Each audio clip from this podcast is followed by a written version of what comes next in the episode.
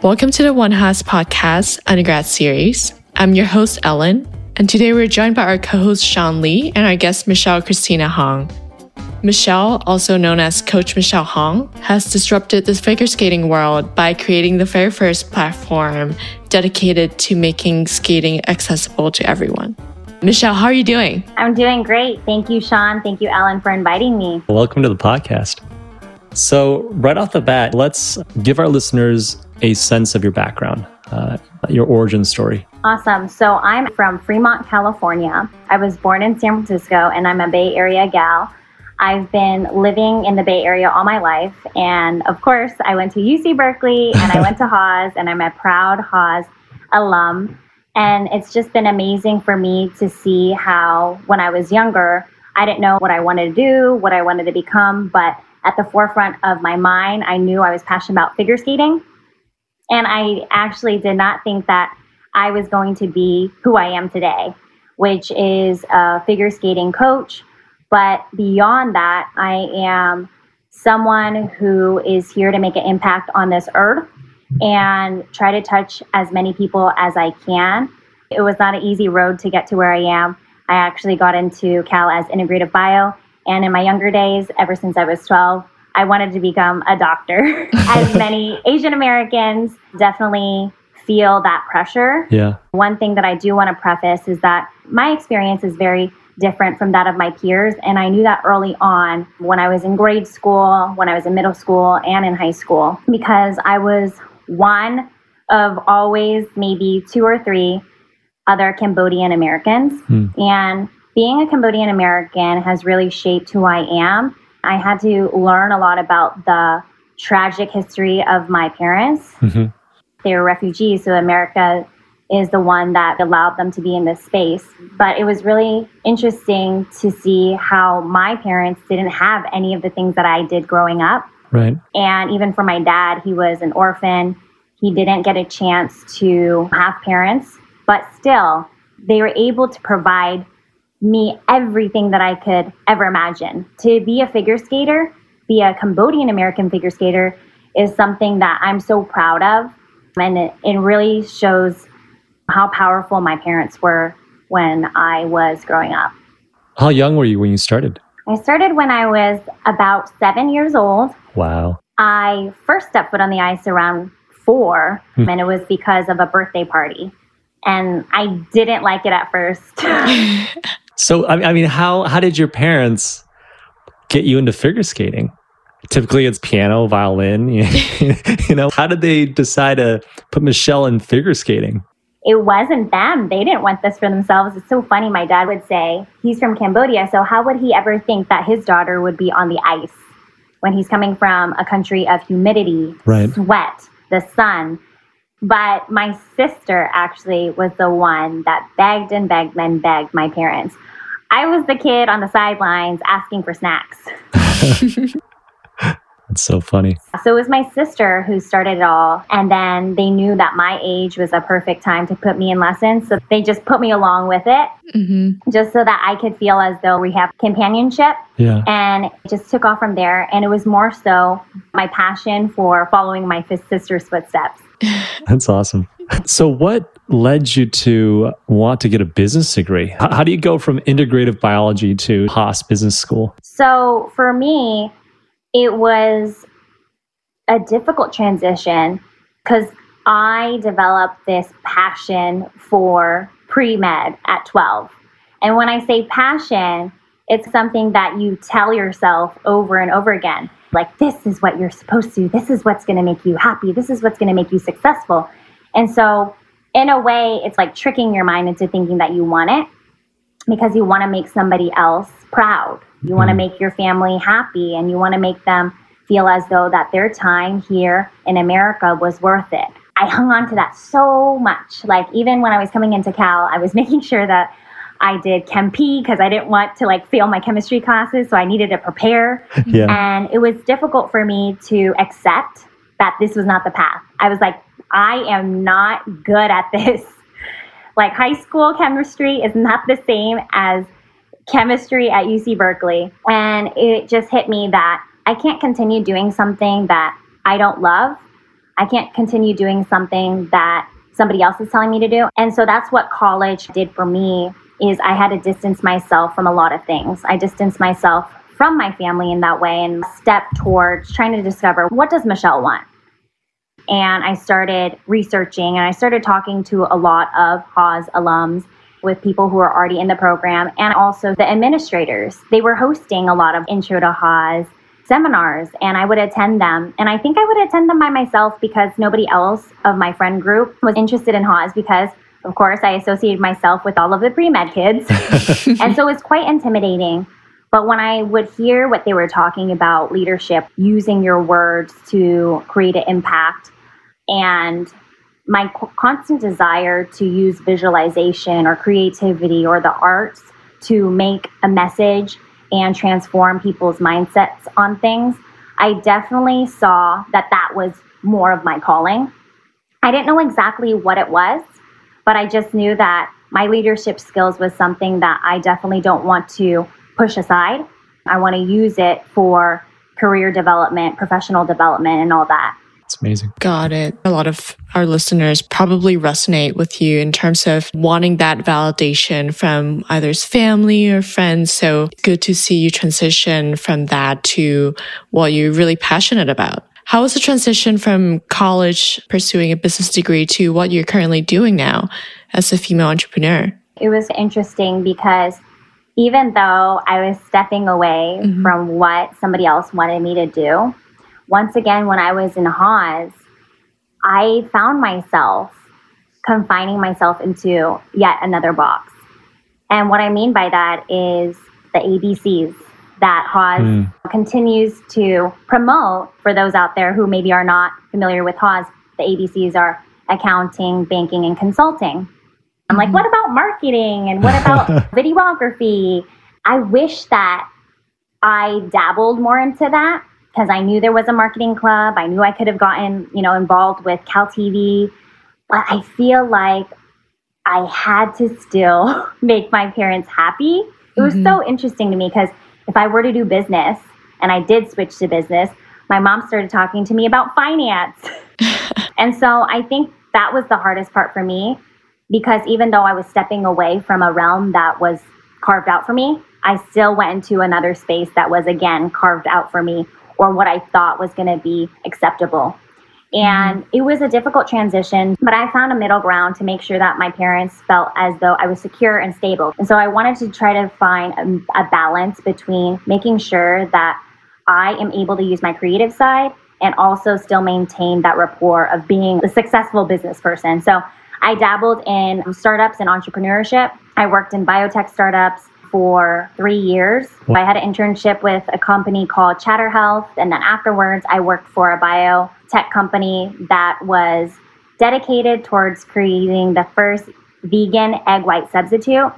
And it was interesting to me because when I was working at Clara Foods, it was cool. Like I was one mm-hmm. of the mm-hmm. first seven employees, and they were getting great funding.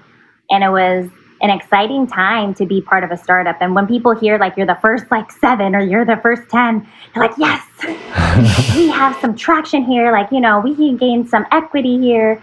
But it, again, it had nothing to do with what I was interested in. Hmm. So I had to make the hard decision to quit. And it was hard because it was something that I knew could take me somewhere else that I wanted to go. But I I was like, I'm gonna find something that I align more closely with. So the next best thing was actually trying to look for influencer marketing spaces because I was always so infatuated with YouTube. My biggest inspirations were Michelle Phan and Cassey Ho, mm-hmm. and they're phenomenal YouTube influencers and icons, especially for me as an Asian American, it was beautiful to see that these two women were able to make something of themselves out of their genuine passion. Right. And, you know, I heard about their stories about how they had conflict within their family as well, or it was tough for them at first because nobody believed in them. And so then I was always like in the back of my head, I wanted to do something like that.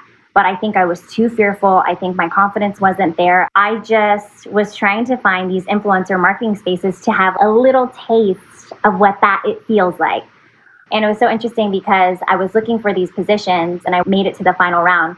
And then on one of the interviews, I bombed it on purpose or something. It was kind of interesting to me because I'm so good at presentations.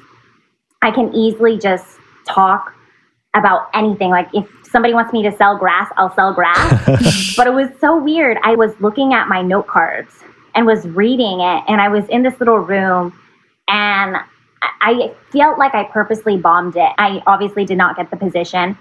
And I was so upset with myself. But then the next day, I was like, this is a sign because you probably don't want to be creating a campaign for another influencer or for somebody else as opposed to doing something that you truly care about. Mhm. Right. So then I worked on my website and I launched it April 13th of 2016, coachmichellehong.com. Wow. Yeah, that's a great transition. What is coachmichellehong.com and how did you come up with that idea? Did your upbringing have any influence on that? Yeah, I feel like I had it in me all along, and I just was so scared. I was trying to do 10 million other things except mm for the one thing that I, I knew I could do. Mm-hmm. And I think it's because as human beings, we have a sense of fear for going after what you truly want. Because if you fail, then you literally are going to fail yourself. So you kind of dabble in all these other things because if you fail, that's not really who you are or what you really want. So it's okay.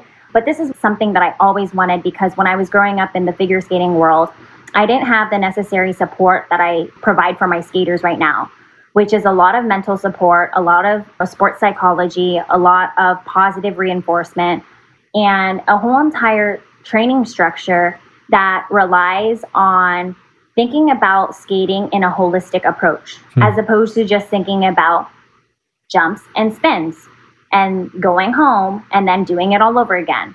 When I'm teaching my skaters, I want to make sure that they have enough sleep, their nutrition is fueling their body for when they get on the ice, time management skills. All these characteristics are developed all the way from perseverance to having good character and making sure that all these life lessons that they learn on the ice are translating to what they're doing in school.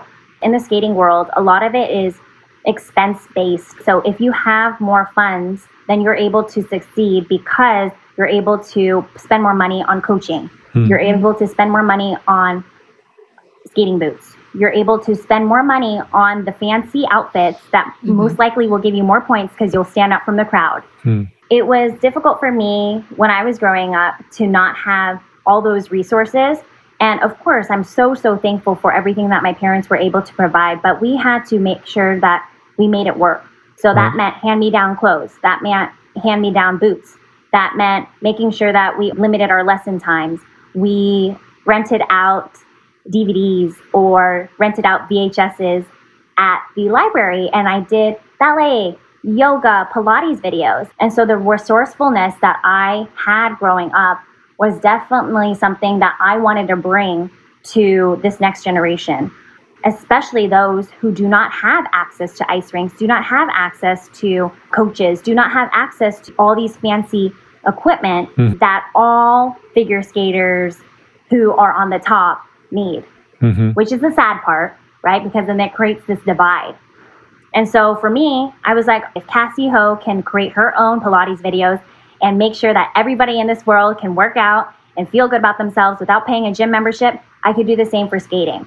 Because one of the major things about skating that has been lacking is the sense of being a strong athlete on the ground is the utmost priority before just learning how to do something on the ice. Back in the day, it's reversed. Like you learn everything on the on the ice, but then you might hurt your ankle just from doing jump roping because right. you didn't prepare your body. So, yeah, my upbringing guided my passion and my mission to make sure that skating is accessible to everyone. I think that's so powerful and so authentic that you shared that story because you're absolutely right. I mean, so many people don't have the resources for many sports, right? Not, not just uh, skating, but for almost any sport. And to be resourceful like that is the trademark of entrepreneurship, which makes sense how you are such a successful entrepreneur. I'm inspired hearing your story because it reminded me that I get my scrappiness from how my parents were resourceful. And I never thought about that. The sacrifice that our parents make for us. That's a really important message for people to hear that with tenacity and resourcefulness that you can make it.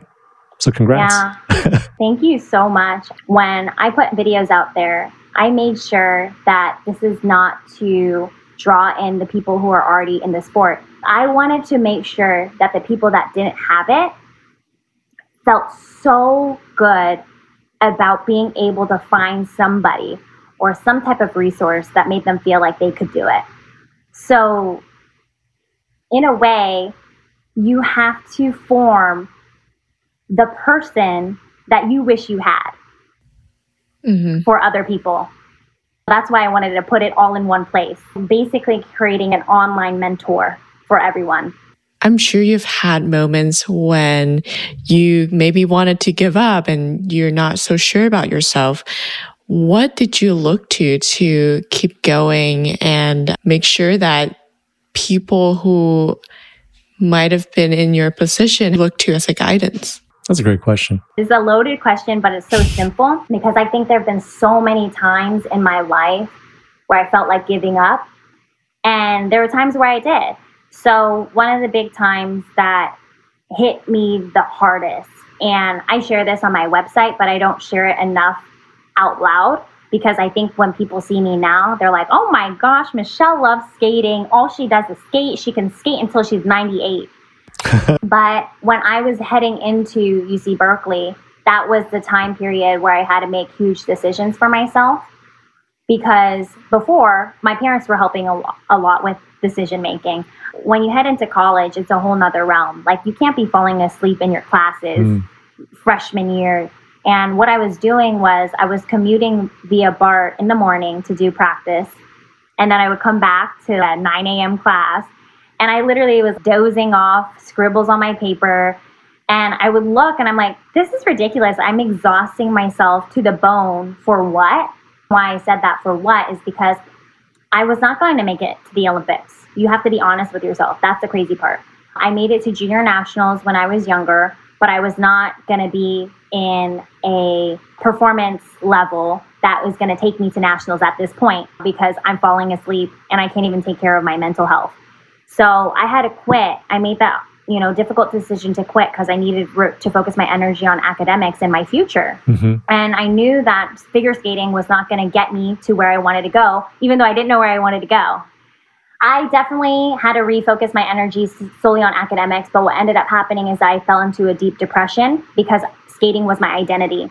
Hmm. And so I actually gained 30 pounds within a couple of months. That was because of not being an athlete any longer, having a normal lifestyle, and also going through puberty at a later stage. I didn't get my period till later on. And so what ends up happening is that I have a low body fat percentage.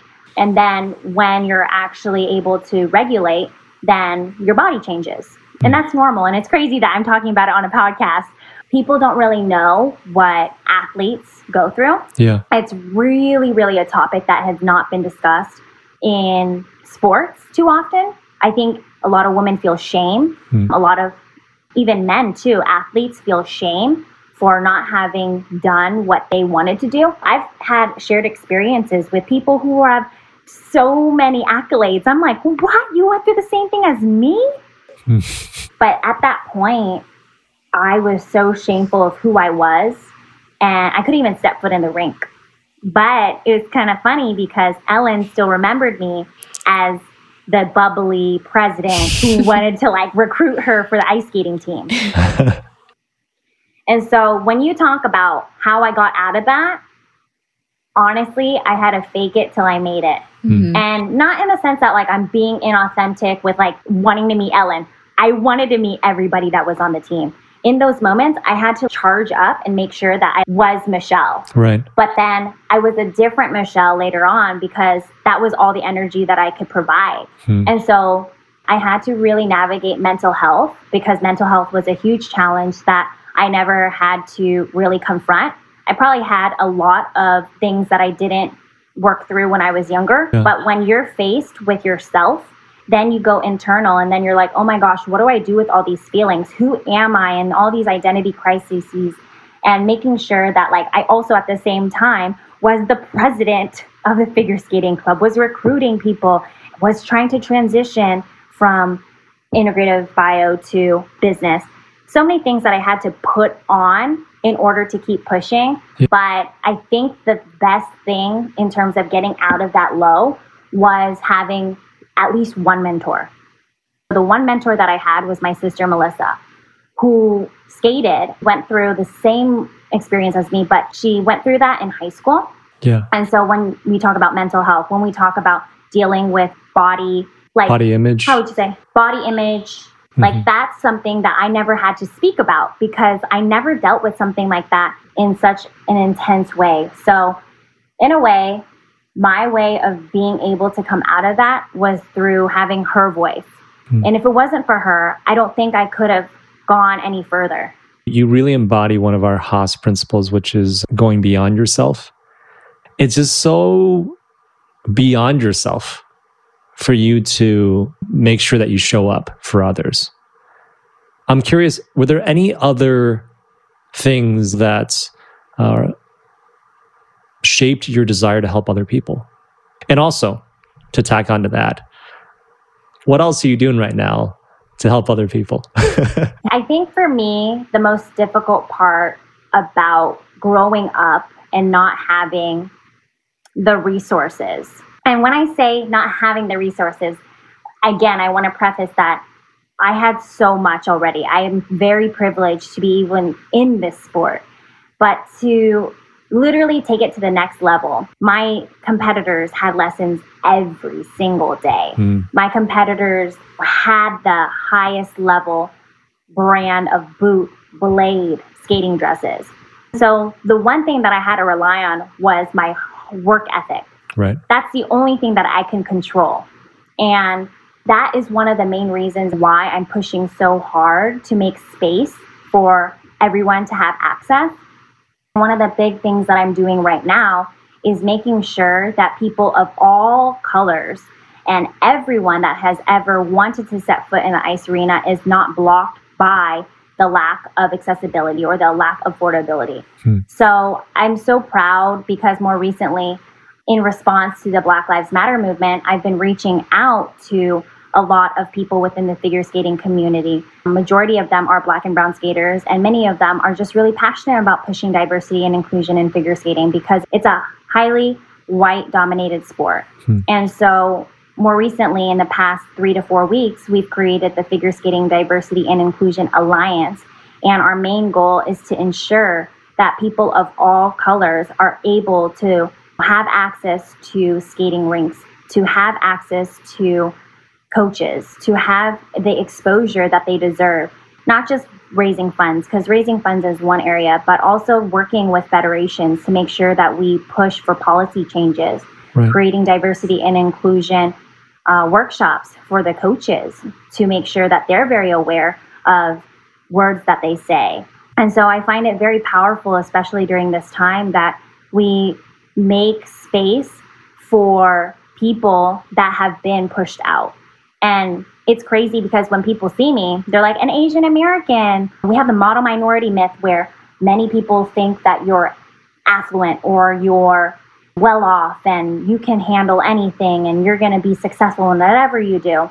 But people don't know my story if they don't talk to me. They don't hmm. know my upbringing of my parents being from Cambodia. They don't know that my parents went through a genocide and were able to survive. And they watch mass murderings of their whole entire country being diminished. And so the reason why I fight so hard to make sure that other people have a space in this sport is because I see if I wasn't able to have just a glimpse of uh, uh, these resources or a glimpse of what skating was like, I wouldn't be the person that I am today. And so if I could give the opportunity for other people to have just a taste of what skating is like and they fall in love with it, then they can feel as though they could do anything. Because skating is a sport like nothing in and of itself. Skating is something that, like, you literally, as soon as you glide, you feel like you're flying. And I think everybody can attest once you get the hang of it, though, right? You don't want to crash into the boards, but that feeling is something that no one can take away from you unless you don't have skates. Hmm. That's beautiful. beautiful. and well said. Glad to hear that you're working on incorporating diversity initiatives within your space and definitely would love to see more people doing that as well. What are some ways our listeners can reach out or help out? Definitely. The Figure Skating Diversity Inclusion Alliance is working on a GoFundMe page. And we're making sure that we list every resource that you are going to be able to contribute to to change a skater's life. Hmm. And so, one of the big things that we're um, working on right now is doing a collaboration with the LA Kings and the Toyota Sports Center. We want to create a space for a hundred uh, kids who are socioeconomically diverse, and we want to ensure that those who would never have the opportunity to skate get to skate. And so, this fundraiser would help support these type of initiatives. This is an international alliance that we're developing. Amazing. And is there anything else you'd like to share before we go into the lightning round of questions? Oh, the lightning round. I'm scared. I am so honored to be part of this series. I feel like this is the necessary conversation that I wish that I heard. Hmm. One of the things I spoke about was having a hard time going beyond the bounds of ABCs.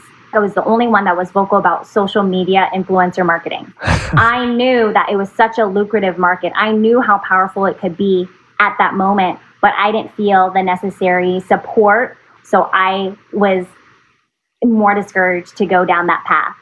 But what kept me going is doing the research of watching Michelle Phan and watching how Cassey Ho did it and really looking up to these individuals. In a way, you're being like the Cassey Ho for me. You're being the Michelle Phan for me because I know that a lot of business students would really appreciate this. So I appreciate your efforts to do this. Well, you're being the uh, Michelle Hong for someone else right now. I'm sure. All right. This is Ellen's lightning round of questions. So I'll let her start. Yeah. So the first one is a seasonal question.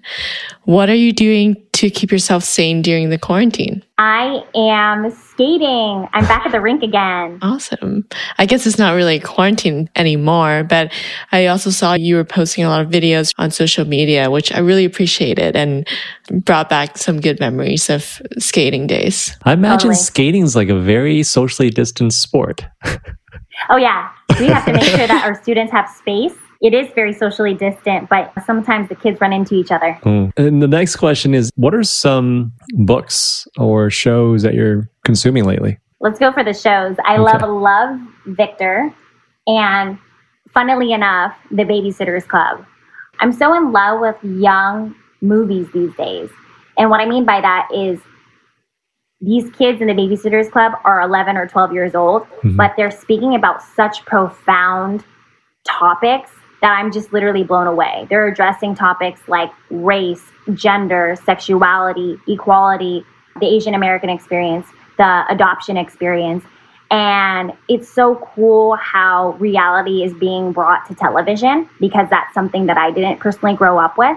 Mm. And I think it's really important to highlight all these different issues that are happening and not fake reality, but really reflect reality.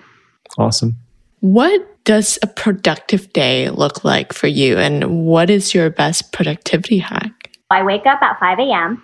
and then I go to the rink and I'm on the ice by 6 o'clock. And then I teach for two hours during quarantine. And then I come back and I work for US Figure Skating as a membership growth consultant. Wow. So I'm promoting a new program called the Aspire Program, which is in line with what my values are. We're pushing a bridge program that bridges the Learn to Skate program with competitive figure skating and we're creating affordable classes in group structures.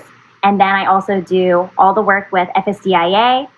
And it's been amazing to collaborate with all these diverse figure skaters. And that takes up practically another half of my day. And then I have Zoom off ice workouts with my skaters. Wow. And at the end of the day, I try my best to relax and watch the Babysitters Club. That's amazing. You're so wow. inspiring. We really enjoyed having you on the podcast today. Thanks, Michelle. Thank you. Thank you, Michelle. Appreciate it. Thank you for listening to this episode of the One Haas podcast, the undergrad series. If you like our content, please like and subscribe to our channel and give us a review. You can also check out more episodes and hear from past and current Haas students on Spotify, Apple Podcasts, and on onehaas.org. Until next time, go Bears!